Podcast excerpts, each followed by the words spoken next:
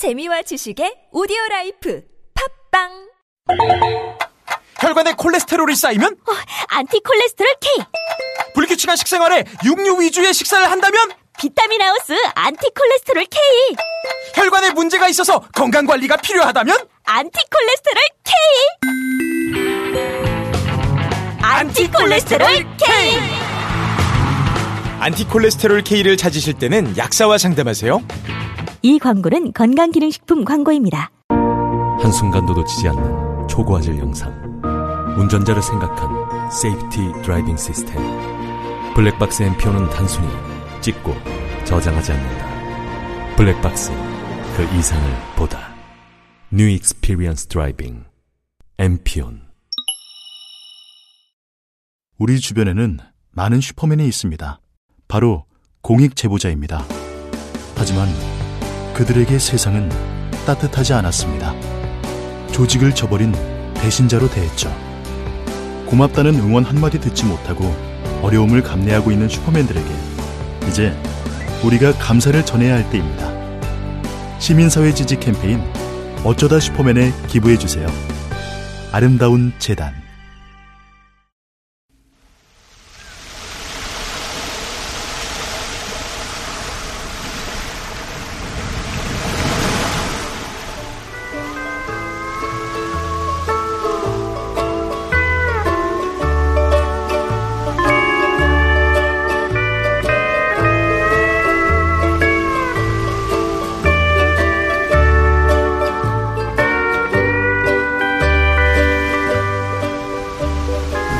네가 가라 하와이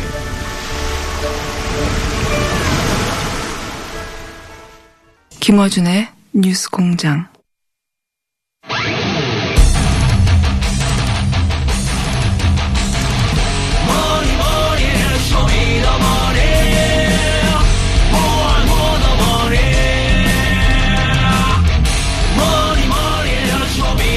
대한민국 최대 개주.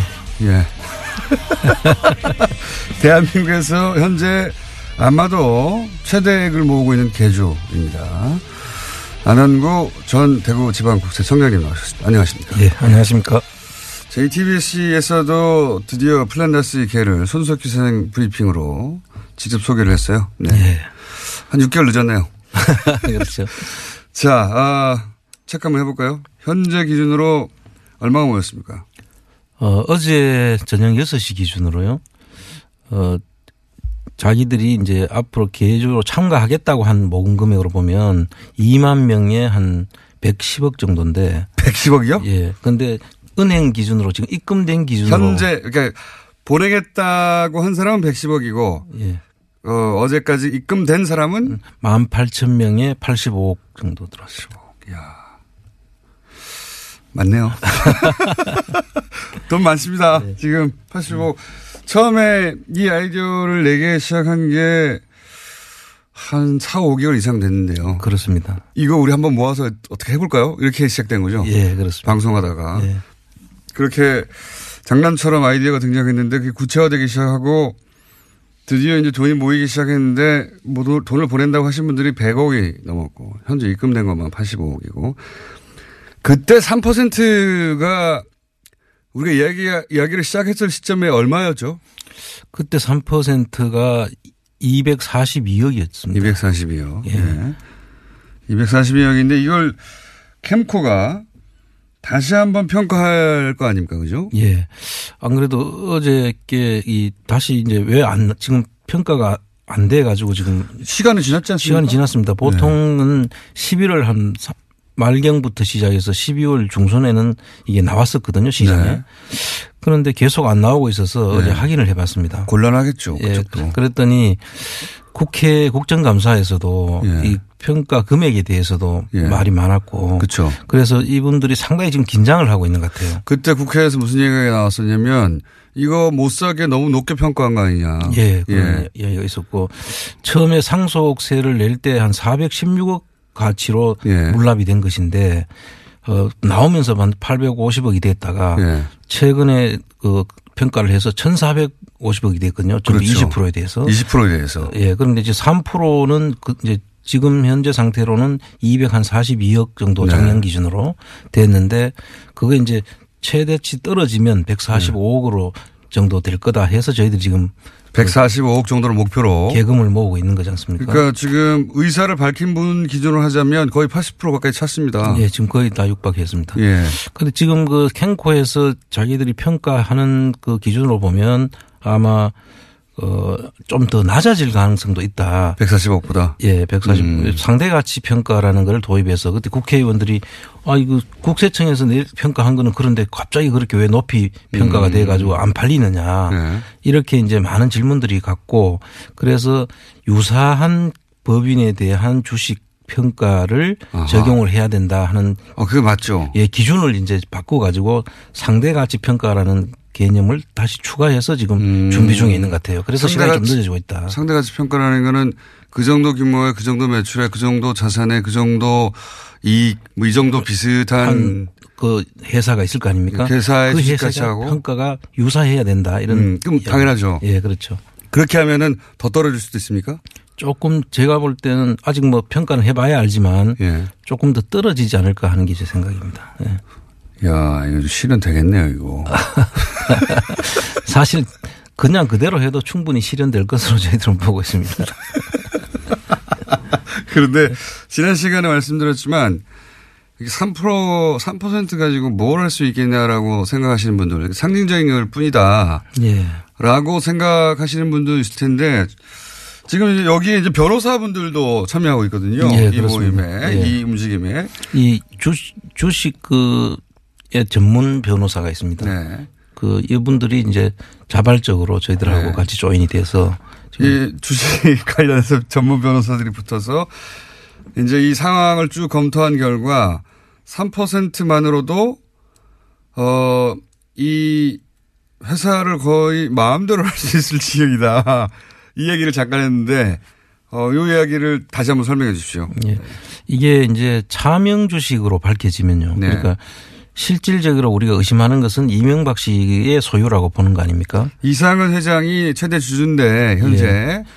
명분 그 표면상으로는 명의상으로는 이상은 씨와 건영미 씨, 뭐 김창대 씨 이런 네. 분으로 돼 있지만 실제 주주는 그 이상 이, 이명박 씨라는 것이 거의 거의 밝혀지고 있지 않습니까? 지금? 그렇게 추정되고 그렇게 점점 더 밝혀지고 있는데 예. 만약에 정말 다스가 이명박 전 대통령의 소유로 밝혀진다. 예, 그렇게 수사 되면 결과 수사 결과 그렇게 밝혀지게 되면 이 사람들은 다 차명 주식 소유자가 다 되는 가짜 거죠. 주주가 되는 거죠. 예. 예. 그렇게 되면 차명 주식 소유자에 대해서는 국세청에서 증여세를 의제 간주 증여로 해서 의제 증여 세금을 매길 수 있습니다. 세금을 매길 수가 있고 그리고 두 번째로는 두 번째로는 이제 그 차명 주식을 가진 분들의 의결권이 제한되게 돼 있죠. 요게 핵심입니다. 예. 증여세 이제 지금 예를 들어서 이상은 회장 예. 이명박 전 대통령의 형 이상은 회장에게 어마어마한 증여세가 매겨질 수 있고요. 예. 얼마나 나올까요? 한 거의 반 정도의 그 세금을 물려야 되지 반 않을까 정도. 싶어요. 예. 그러면 지금 주식이 거의 어, 40몇 프로 정도 되니까 그 반이면 얼마나 되는 겁니까? 그 평가액에. 그런데 그분들 다 차명인들이거든요. 그게. 네.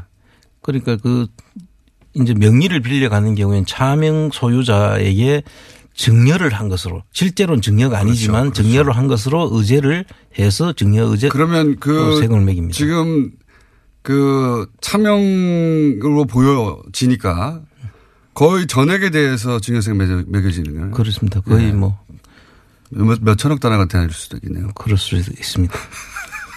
첫 번째 몇 천억 단위의 증여세가 나올 수가 있고요. 두 번째로는 그보다 더 중요한 것은 이 차명 주주들은 다 어, 권한을 제한할 수 있다는 거 아닙니까? 그렇습니다. 의, 의결- 의결권이 제한되는 거죠.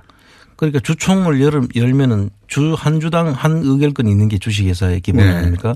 그런데 그 있는 주식을 가지고 있는 주식으로 자기 의사 표시를 할 수가 없는 그런 상황이 되는 거죠. 그러니까 이명박 전 대통령을 대리해서 대신해서 만약에 주식을 갖고 있었다고 하면 그 형이나 인척이나 네. 가까운 사람이나 모두가 다 네. 어, 권리 행사를 할 수 없는 겁니다. 네, 그렇죠. 권리 행사를 할 수 없고 3%를 가지고 있는 이분들이 권리 행사를 전체에 대해서 행사할 수 있게 되는 이게 법적으로도 확인이 된 거죠. 예, 그렇습니다. 야, 3%로 다스의 주인이 될 수도 있습니다. 네. 그리고 그동안에 뭐 이사들이 잘못한 것이 있으면 그 회, 회사에서 손해배상 청구를 할 수도 있고요. 큰일 났네요, 이거. 정말. 계속 장부 열람이라든지 뭐 여러 가지 이사들도 바꿀 수도 있고 그렇습니다. 큰일 났습니다, 이거. 저쪽에서는 이명박 전 대통령 쪽에서는 정말 큰일 난 거예요. 정말 큰일 났는데 만약에 이러면 어떡합니까? 이명박 전 대통령이 직접 나설 수는 없으니까. 예. 근데 이명박 전 대통령 주변에 보면은 뭐, 어, 이런 거를 구입, 구매할 만한 경제력을 가진 회사나 재벌들이 좀 있지 않습니까? 예, 그렇죠. 예. 아마 많은, 많을 겁니다. 뭐 이런저런 사돈들도 있고. 그러니까 예를 들어서 쿠션을 먹어서 거기서 우리가 뭐 관심 있어 괜찮은 회사라서 예.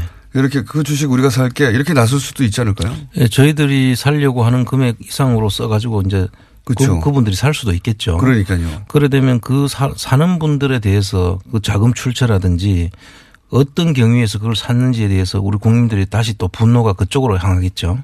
그 회사에 대해서. 예, 그렇습니다.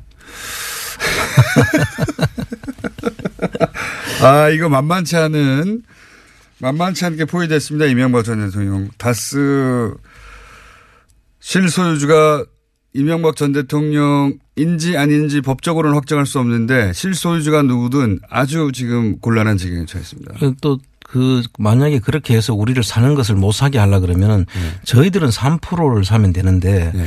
그분들이 못 사게 하기 위해서는 6% 이상을 사야 돼요. 예. 왜냐하면 3% 3% 13%가 지금 나올 거거든요. 네네. 그러면 저희들이 자기들이 3%만 사가지고는 저희 나머지 3%를 우리가 사면 되니까. 예. 그래서 이런 부분들이 이제 서로 어 지금 아마 고려돼야 되니까 골치 아프겠어요. 그렇습니다. 금액도 상당한 금액이 될 겁니다. 총장님 나쁜 사람. 정말 괴롭겠습니다. 네. 이게 처음 아이디어만 냈, 처음 아이디어 냈을 때만 하더라도 가능하겠나 싶었는데 거의 다 왔어요. 거의 다 왔습니다. 사실 네. 이게 저희들 뭐 개인이 하는 게 아니라 많은 국민들이 이게 다 참여해서 지금 움직이고 있기 때문에 많은 아이디어들도 주시고 사실 뭐저 혼자서 할 수 있는 일이 아니지 않습니까? 특히 요소 공장에서 지금 계속 이 반복되니까 아마 국민들이 전부 여기에 대해서 지금 엄청난 열기가 지금 있는 것 같습니다. 더군다나 이 금액은 해외에서 참여하겠다고 하는 분들은 빠진 상태예요. 예, 지금 아직 해외에서는 우리가 페이팔을 와- 완비를 못 해가지고 예. 준비를 하고 있는데 어, 그분들이 지금 계속 빨리 예, 독촉들이 오고 있습니다. 빨리 좀돈 해달라고. 좀 내자고. 예, 한다스 하자고 나도. 꼭 좀 참여하게 해달라고. 한다스 하자고. 예. 왜냐하면 이게 단순히 이제 그 경제적 목적이나 이익 때문에 하는 게 아니라 이분들은 예. 어, 뭐라도 하고 싶은데, 예. 예, 뭐라도 하고 또, 어, 이렇게 이제 그 전, 정권 혹은 권력들이 분명히 몰래 몰래 치부하고 혹은 법을 피해간 것 같은데 쳐다만 보고 있다가 본인이 직접 참여해서 예. 그 응징의 일부 1월이 될 수 있겠다 싶은 거거든요. 그렇습니다. 네. 그러면서 이제 이 형식은 돈을 어 플란 다스의 개가 차용하는 겁니다. 빌리는 겁니다. 그렇습니다. 형식은 그러니까 차용증을 받습니다. 그죠? 그렇습니다. 이제 그 차용증을 이제 그 몇 분이 전화를 와가지고 좀 차- 전화가 온 분이 있어요. 직접. 네. 그래서 차용증을 좀 잘 만들어 달라고 하더라고요. 그래서 음. 아니 저희들 차용증 안 그래도 드리려고 하고 있습니다. 그랬더니 차용증을 좀 잘 만들어 달래요. 잘. 예. 음. 그래서 왜 그러시냐 그랬더니 이게 우리 아이들한테 나중에 네. 몇십 년 지나서 애들이 컸을 때 내가 이거 인, 인증했을 기록으로 아이들에게 물려주고 싶어서 그런다. 아빠가 예. MB를 괴롭혔어. 그러면서 역사적인 어떤 일에 직접 너희들 이름으로 이게 그때 참여가 됐었어. 음. 그 이해갑니다. 예. 촛불 시즌 2로 음. 이해를 하는 것 같아요. 제가 아이디어가 하나 있습니다. 제가 처음에 그 98년에 어 딴지일보라는 걸 만들 때 말이죠. 예. 혼자 만들었는데 제가 이제 어 그룹이라고 주장하면서 예. 어, 온라인상에서 기자를 모았는데 그 인- 온라인상으로 기자를 모을 때 임명장을 줬어요. 네. 저 혼자 제가 민족 정론이라고 예, 지상 100층 지하 99층짜리 빌딩에 서 발행하는 온라인 신문이라 신문이라고 하면서 메일로 이제 임명장을 줬거든요. 그때 대통령 임명장을 그대로 베껴가지고 봉황 그려 넣어가지고 네. 도장도 그대로 봤어요. 네, 딴지 총수라고. 근데 그거 받은 사람 엄청 좋아했거든요. 아무것도 아닌데. 저작권 침해나 그런 건 안 받았습니까? 어, 그래서 이 제가 보기엔 이 차영 중에 말이죠. 봉황 말고 참새를 그리세요. 참새. 대통령 임명장 같은 거 이렇게 보시고 봉황 대신에 참새 같은 거 넣어가지고 예? 참새 떼들이 역사를 바꿨다. 그런 차영증을 만들어서 이름하고 정확하게 기재해가지고 예. 표구에서 걸어놓을 수 있도록 그 좋은 아이디어 같습니다. 예. 봉황의 어떤 그 뭡니까 각도인데 자세히 보면 참새 떼예요 이게. 참새 떼가 바꾸었다. 예. 차영증 저희가 연구해서 잘 만들어가지고 금박으로. 금박으로 보내드리는 것으로. 그리고 또 한 가지 제가 또 걱정이 되는 건 제가 이제 다큐를 이런 방식으로 만들어 봐서 하는데, 어, 뭔가 방해 세력도 또 동시에 있긴 있어요. 예. 그리고 또 오촌 살인 사건, 어, SBS가, 어, 처음으로 보도할 때 그때 그 편집본이 삭제되는 그런 일도 있었거든요. 그러니까 네.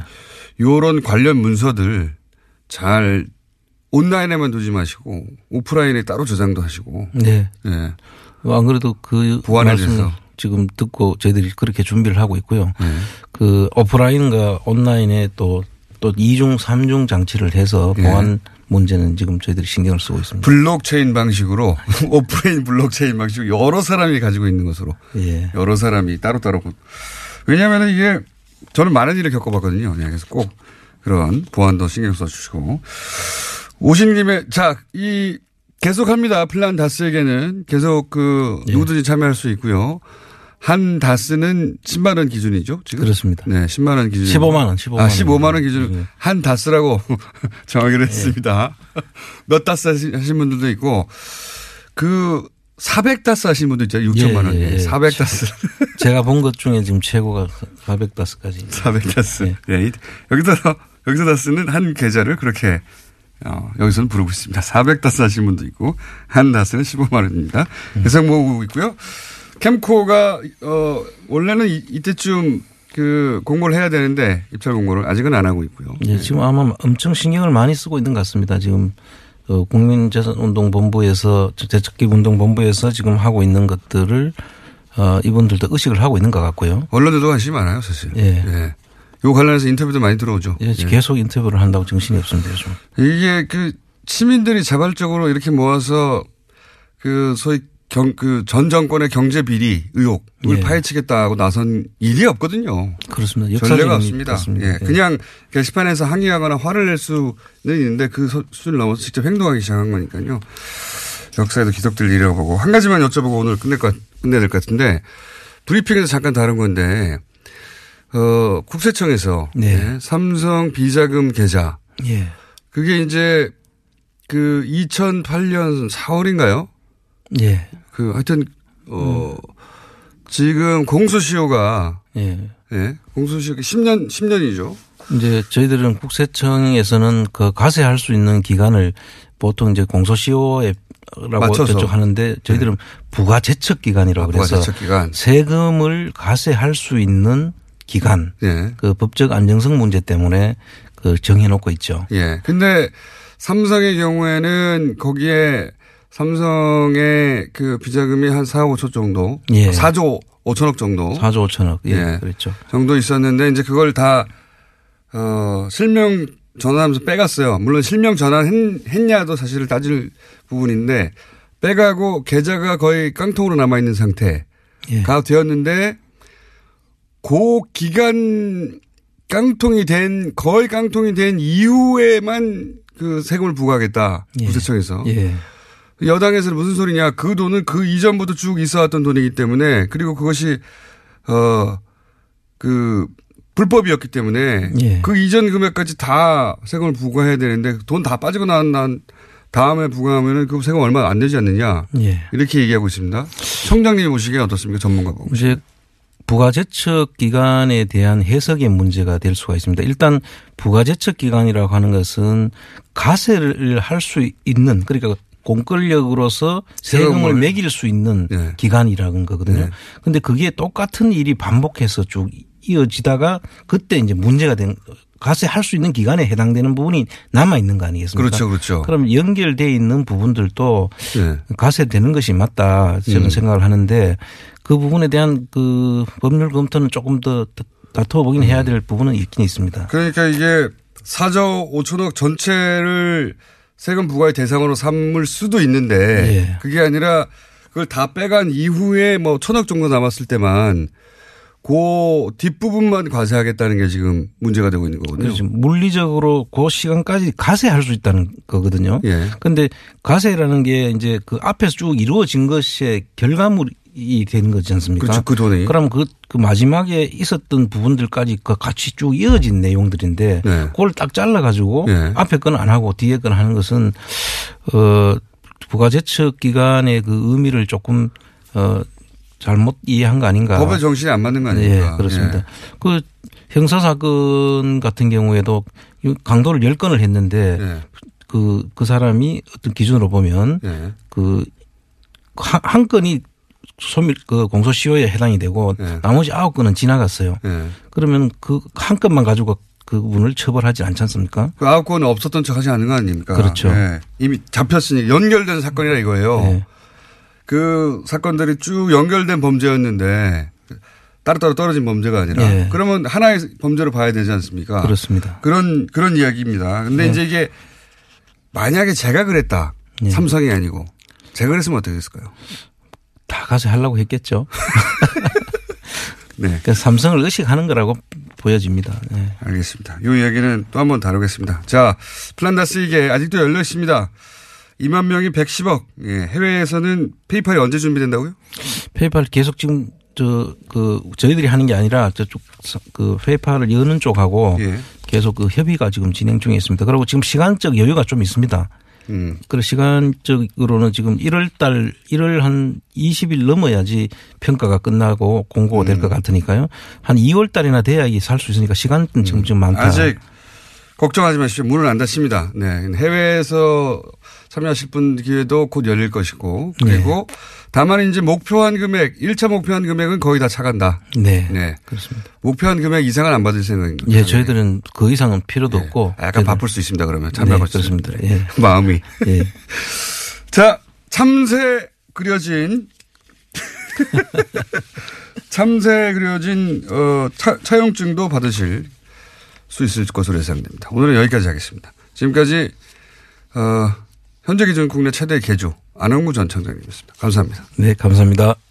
태초에 하나님이 술 친구문 술 친구문 창조하셨습니다. 어쩐지 하느님이 술만 내리실 리가 없습니다. 자 오늘 달릴 건데 군뱅이 챙겼지? 맞다 군뱅이 아, 야 내가 한 포 준다 이거 귀한 거니까 꼭 갚아 술친구 먹으면 술자리에서 완전 날아다니잖아 음주 생활의 quality가 달라진다니까 이 연말 회식도 술친구만 있으면 걱정 없어 연말 회식 절대 강자 술친구. 술친구 공식 쇼핑몰 회원만을 위한 추가 증정 이벤트를 확인하세요. 쉽지 않은 브랜드 육성, 해도 해도 어려운 마케팅. 이젠 세계를 대표하는 서울시 우수기업 공동 브랜드 하이서울 브랜드와 함께하세요. 성공의 지름길 하이서울 브랜드 서울시가 사랑하는 하이서울 브랜드 서울 프리미엄 하이서울 브랜드 자랑스러운 우수기업 하이서울 브랜드 하이서울 브랜드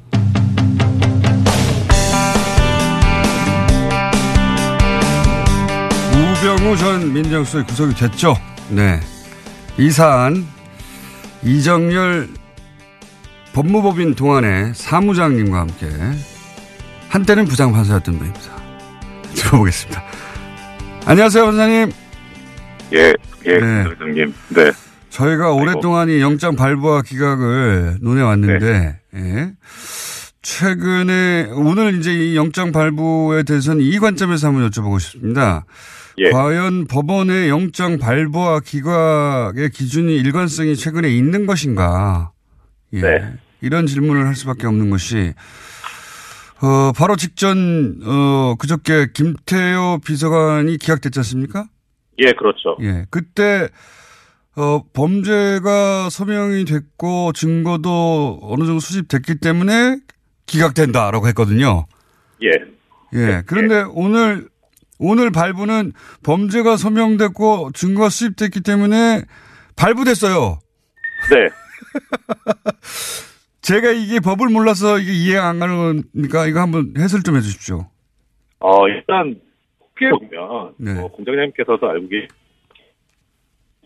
판사님, 판사님 전화가 지금 끊어 이어졌다 끊어졌다 합니다. 다시 연결해야 될 것 같은데요. 아, 예, 제가 지금 지하철역에 있어가지고, 아 지하철역. 네. 네. 잘 들립니다 다시. 예. 예, 자, 잘 들리니까 움직이지 마시고 그 자리에서 하세요. 네. 네, 알겠습니다. 네. 네. 네, 말씀해 주십시오.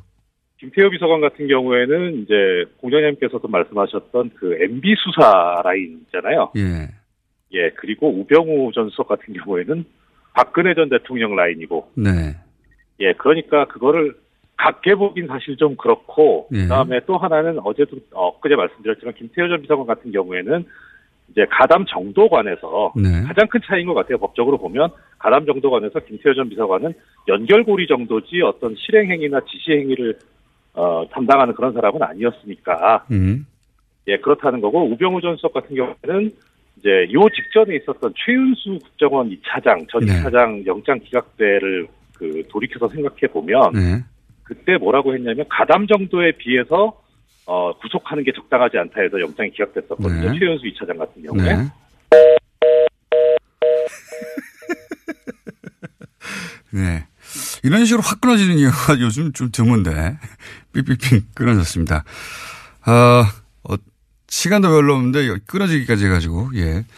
오늘 다루려고 하는 거는 최근에 법원의 영장 기각과 발부, 어, 일관성의 문제 짚어보려고 법무법인 동안의 사무장으로 계시죠? 예, 이정열 전 부산 판사님을 연결했는데, 지금 지하철에 계셔가지고 전화가 갑자기 끊겼습니다. 본인은 가만히 있는데 지하철이 빨리 움직이나 봐요. 아니면 지하철이 내린 건지. 자, 연결됐나요? 아직도 연결이 안 되고 있고. 30초 이내에 연결이 안 되면 그냥 다음 순서 해버리려고 합니다. 네. 자, 어, 우병우 전 민정수석 영장이 연결됐습니까? 네. 여보세요? 여보세요? 네네. 아이고 죄송합니다. 네. 움직이셨죠? 아니요, 계속 있는데 여기가 실외라 추워요. 그리고 안 되나 봐요. 네. 전화기가 출근 아닌데 어쨌든 말씀하십시오. 네네. 그러니까 그 김태호 전 비서관하고 우병우 전 수석 같은 경우에 최윤수 국정원 2차장 영장 기각대를 보면 가담 정도가 약하다 그랬으니까 네. 그래서 우병우 전 수석 같은 경우 그보다 윗선이잖아요. 네. 그러니까 가담 정도가 어느 정도 중하다고 본 것 같아요. 그래서 네. 그런 측면에서 보면 김태호 전 비서관하고 일관성을 찾기는 좀 그런 것 같고 예. 오히려 일관성이 부족하다고 제가 느낀 점은 네. 우병우 전 수석 1차 기각대를 생각해 보면 예. 그때 뭐라 그랬냐면 범죄 성립에 다툼의 여지가 있다 그랬거든요. 네네. 그런데 그때 혐의가 뭐였냐면 직권남용죄였어요. 네. 이번도 직권남용죄고요. 예. 근데 그때는 다툼의 여지가 있고 그럼 지금은 다툼의 여지가 없어진 것이냐. 직권남용죄가 사실 법적으로 성립되는 약간 애매모호한 측면이 있긴 있거든요. 네. 그러니까 오히려 1차 때 구속이 됐었어야 되는데 음. 예, 지금 이제 한 건 뭐 너무나 늦다라는 그런 생각이 드는 거죠. 그리고 그렇게 보면은 일관성이 없는 거죠, 결국은. 음. 이, 그, 김관진, 임관빈, 그, 그리고 김태효, 네. 어로 이어지는 이명박 전 대통령으로 향하는 어떤 그 길목을 네. 어, 이 석방과 또는 기각으로 계속해서 막고 있는가 아니냐고 하는 일반들, 일반인들의 있던 우려 혹은 뭐 네. 의혹이 있지 않습니까? 예, 예. 어, 판사님이 보시기에는 어떻습니까? 저도 그런 의심은 상당히 들어요. 그러니까 그렇게 된 그런 의심이 드는 이유 중에 하나가 그러니까 일단 김관진 전 장관 석방이 너무나 무리한 결정이었던 것도 있고 네. 그다음에 또 하나는 이번에 그 우병우 전 수석이 조사를 받으면서 출석을 할 때 숙명이라면 받아들이겠다 이런 얘기를 했었거든요. 네. 그래서 이쪽 박근혜 전 대통령 쪽이나 우병우 전 수석 쪽은 본인들도 이제 어느 정도 받아들이고 포기하는 그런 느낌이 들었었던 거예요. 그래서 네. 오히려 그러니까 이거는 뭐 법률적인 거하고는 약간 달리 일련의 흐름상 그런데 어 이쪽 우병우 전 수석이나 뭐 크게 보면 박근혜 전 대통령 쪽을 집중해서 보호를 했던 그런 그 관점에서 네.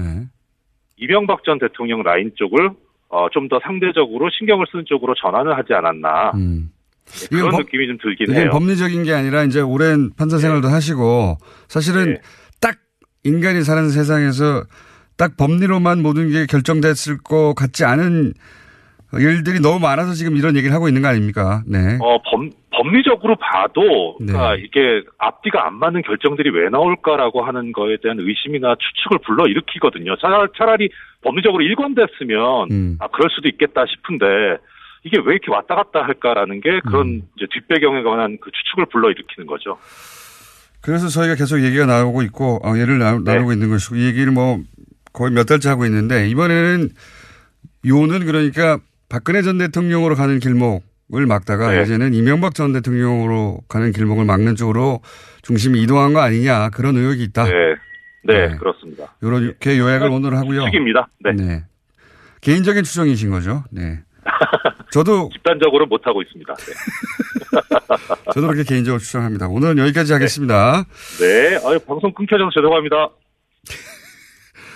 감사합니다. 지금까지 법무부인 동안 이정열 사무장이었습니다.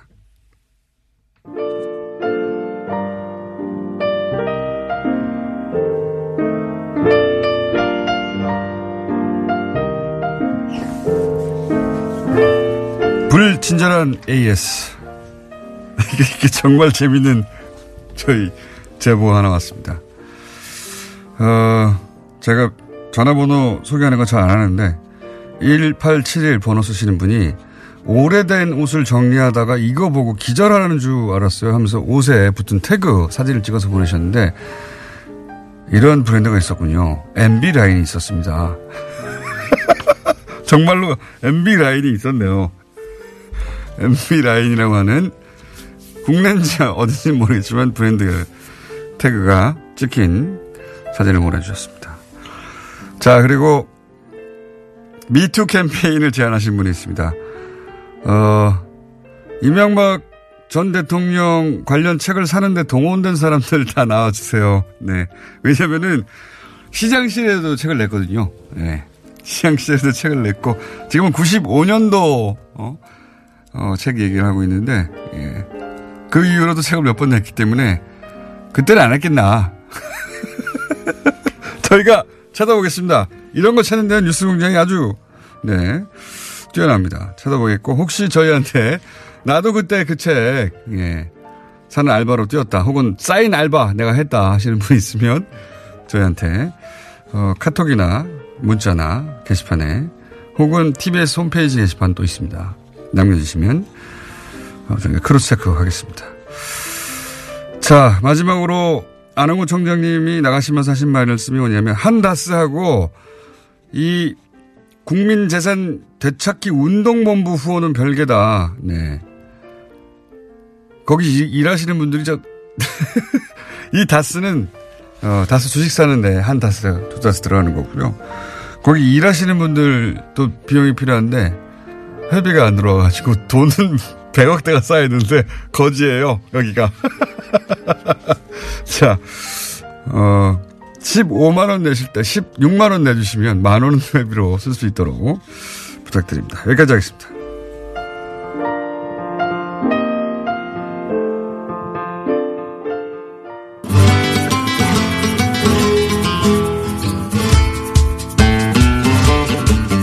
자, 어, 효준. 저는 효준이라고 부른 지 오래됐습니다. 효준 한교익 선생님 나오셨습니다. 안녕하십니까. 안녕하세요. 마칼라미스터 황교익입니다. 본인이 스스로 마칼라미스라고. 표준보다는 나아요. 하다 하다가 마칼라미스를 다시. 아니, 효준이 어떠세요? 혹시 뭐, 주변에서 효준이라고 부르지 않습니까, 이제? 아, 그런 거 없어요. 어, 그냥. 효도루. 지난주에 나온 거 효도루 괜찮아요. 효도루. 예. 효도루. 괜찮은 것 같기도 해요. 효- 조금 효도를. 좀힘 있어 보이고 효, 효준보다는 좀 나아요. 맛자르트는 괜찮았잖아요, 맛자르트. 맛자르트도 괜찮아요. 예, 느낌이 있어요. 맛자르트. 예. 그럼 오늘은 어, 제가 맛자르트로 경쾌해요. 해드릴게요. 맛자르트 좋습니다. 맛자르트. 자, 이번에 책도 내셨다고 하는데, 웬 책을 내셨어요? 아, 그, 그 전에 이미 나왔던 그 책인데 그 서울 음식에 대해서 그 썼던 그 아. 두, 두 그러니까 작가가 둘이 저하고 이렇게 네. 둘이서 같이 하나의 주제를 가지고 써나는 방식으로 했던 건데 이번에 그냥 제 것만 따로 묶었어요. 어, 책이 잘 안 팔려가지고 본인만 잘 나가려고. 아니 네. 맛집 소개네요. 어, 맛집은 안 나옵니다. 그러니까 서울 음식에 대한 이야기예요. 서울 사람들의 삶을 어, 아. 음식을 통해서 들여다보기. 실- 예를 들어 신림동 순대라고 하면 신림동 음, 순대 제일 맛있는 집이 나오는 게 아니라 네. 신림동 순대 어떤 기원이라든가 역사라든가 왜, 어, 왜 네. 신림동 사람들은 그렇게 순대를 어, 많이 먹게 되었는가. 어디 가서 뭐 아는 척하는. 예, 맞습니다. 아는 척, 아는 척 하기에 좀. 네. 그런데 그, 우리는 필요 보통 먹어보는 음식은 잘 알고 있다라고 생각하거든요. 네. 그래서 안 팔려요. 크게 필요 없는 책이네요. 인터넷에 블로그로 올라오면은 뭐 네. 읽어볼 만한데 네. 영화관 그 좀 달라요, 결이. 그래도 지금 1년 동안 취재해가지고 네. 그게 힘들게 쓴 책을 가지고. 성북동 또 칼국수. 이야기, 네.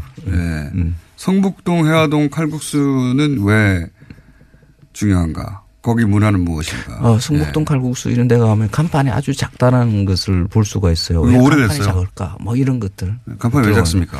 어, 그 성북동 칼국수가 크게 번져 나가는 게 어, 박정희 정부 때의 그 홍분식 장려 정책의 일환으로 만들어지는 어떤 음. 일이거든요. 네. 그래서 어, 그 경상도 권력이죠. 네. 어, 그때 당시에 뭐 경상도 사람들이 다 권력을 잡고 있었기 때문에 그래서 경상도식 칼국수가 그 일대에 번져요.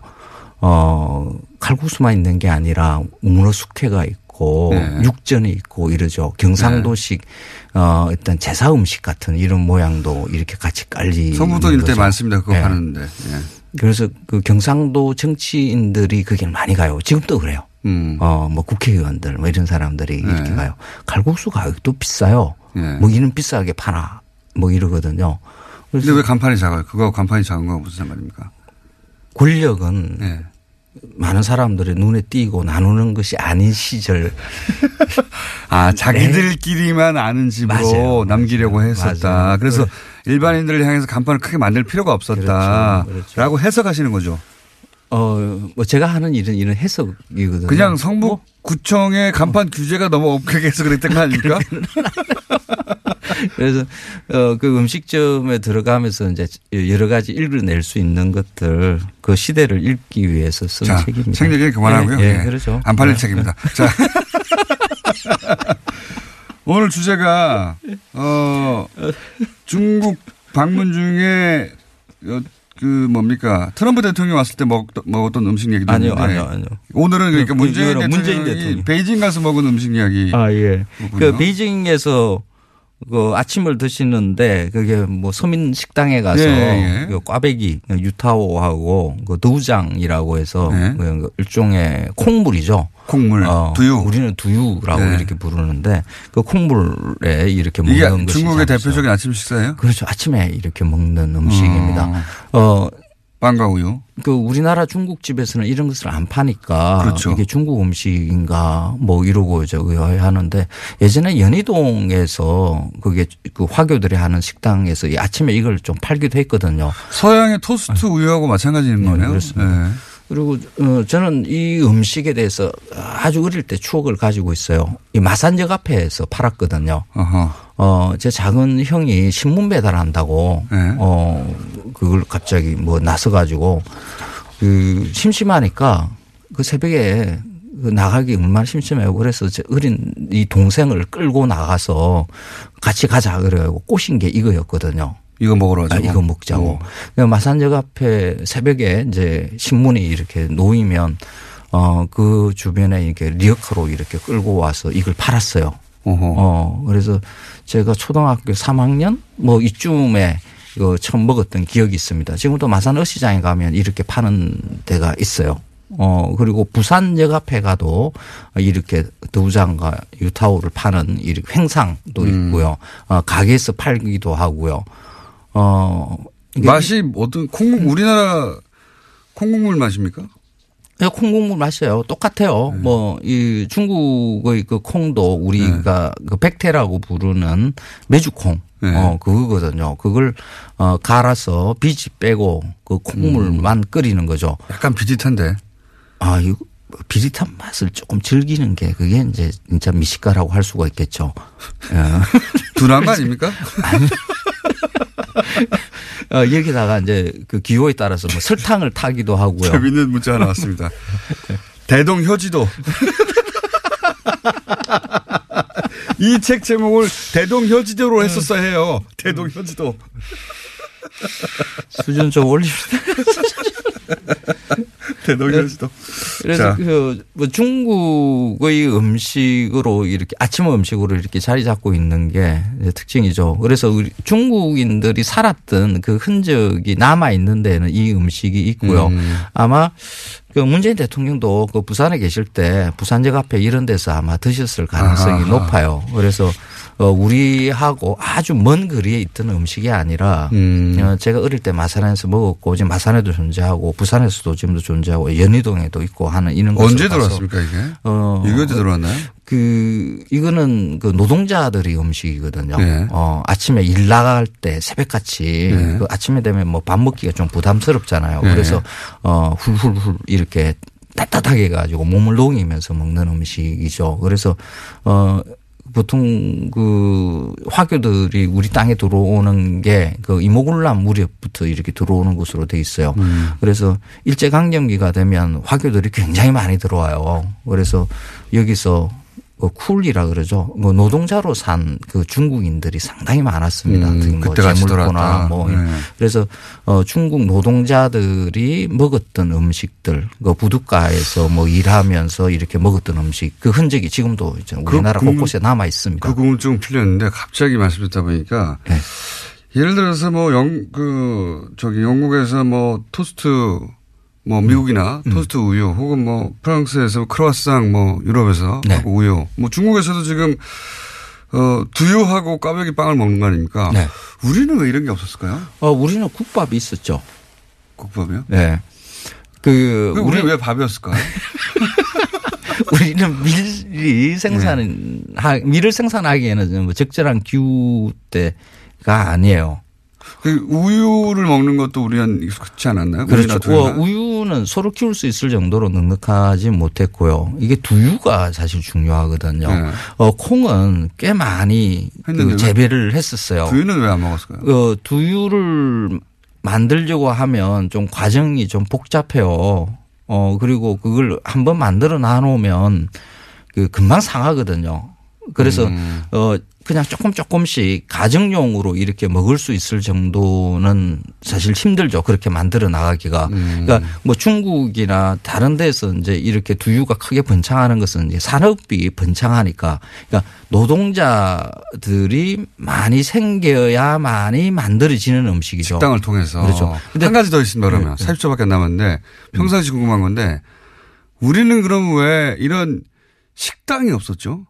주막 정도만 있었고 말씀하신 조선이 예. 상업을 발전시키지를 못했잖아요. 산농공상 예. 상업을 가장 천시한 그런 나라였죠. 그러니까 그 경제가 없어요. 그렇죠. 그래서 경제가 그렇게 엉망이었고요. 예. 겨우겨우 그냥 먹고 살았던 그런 나라였죠. 갑자기 왜 그냥, 화를 내십니까? 어, 이게 식당 조선- 없었다고 하니까.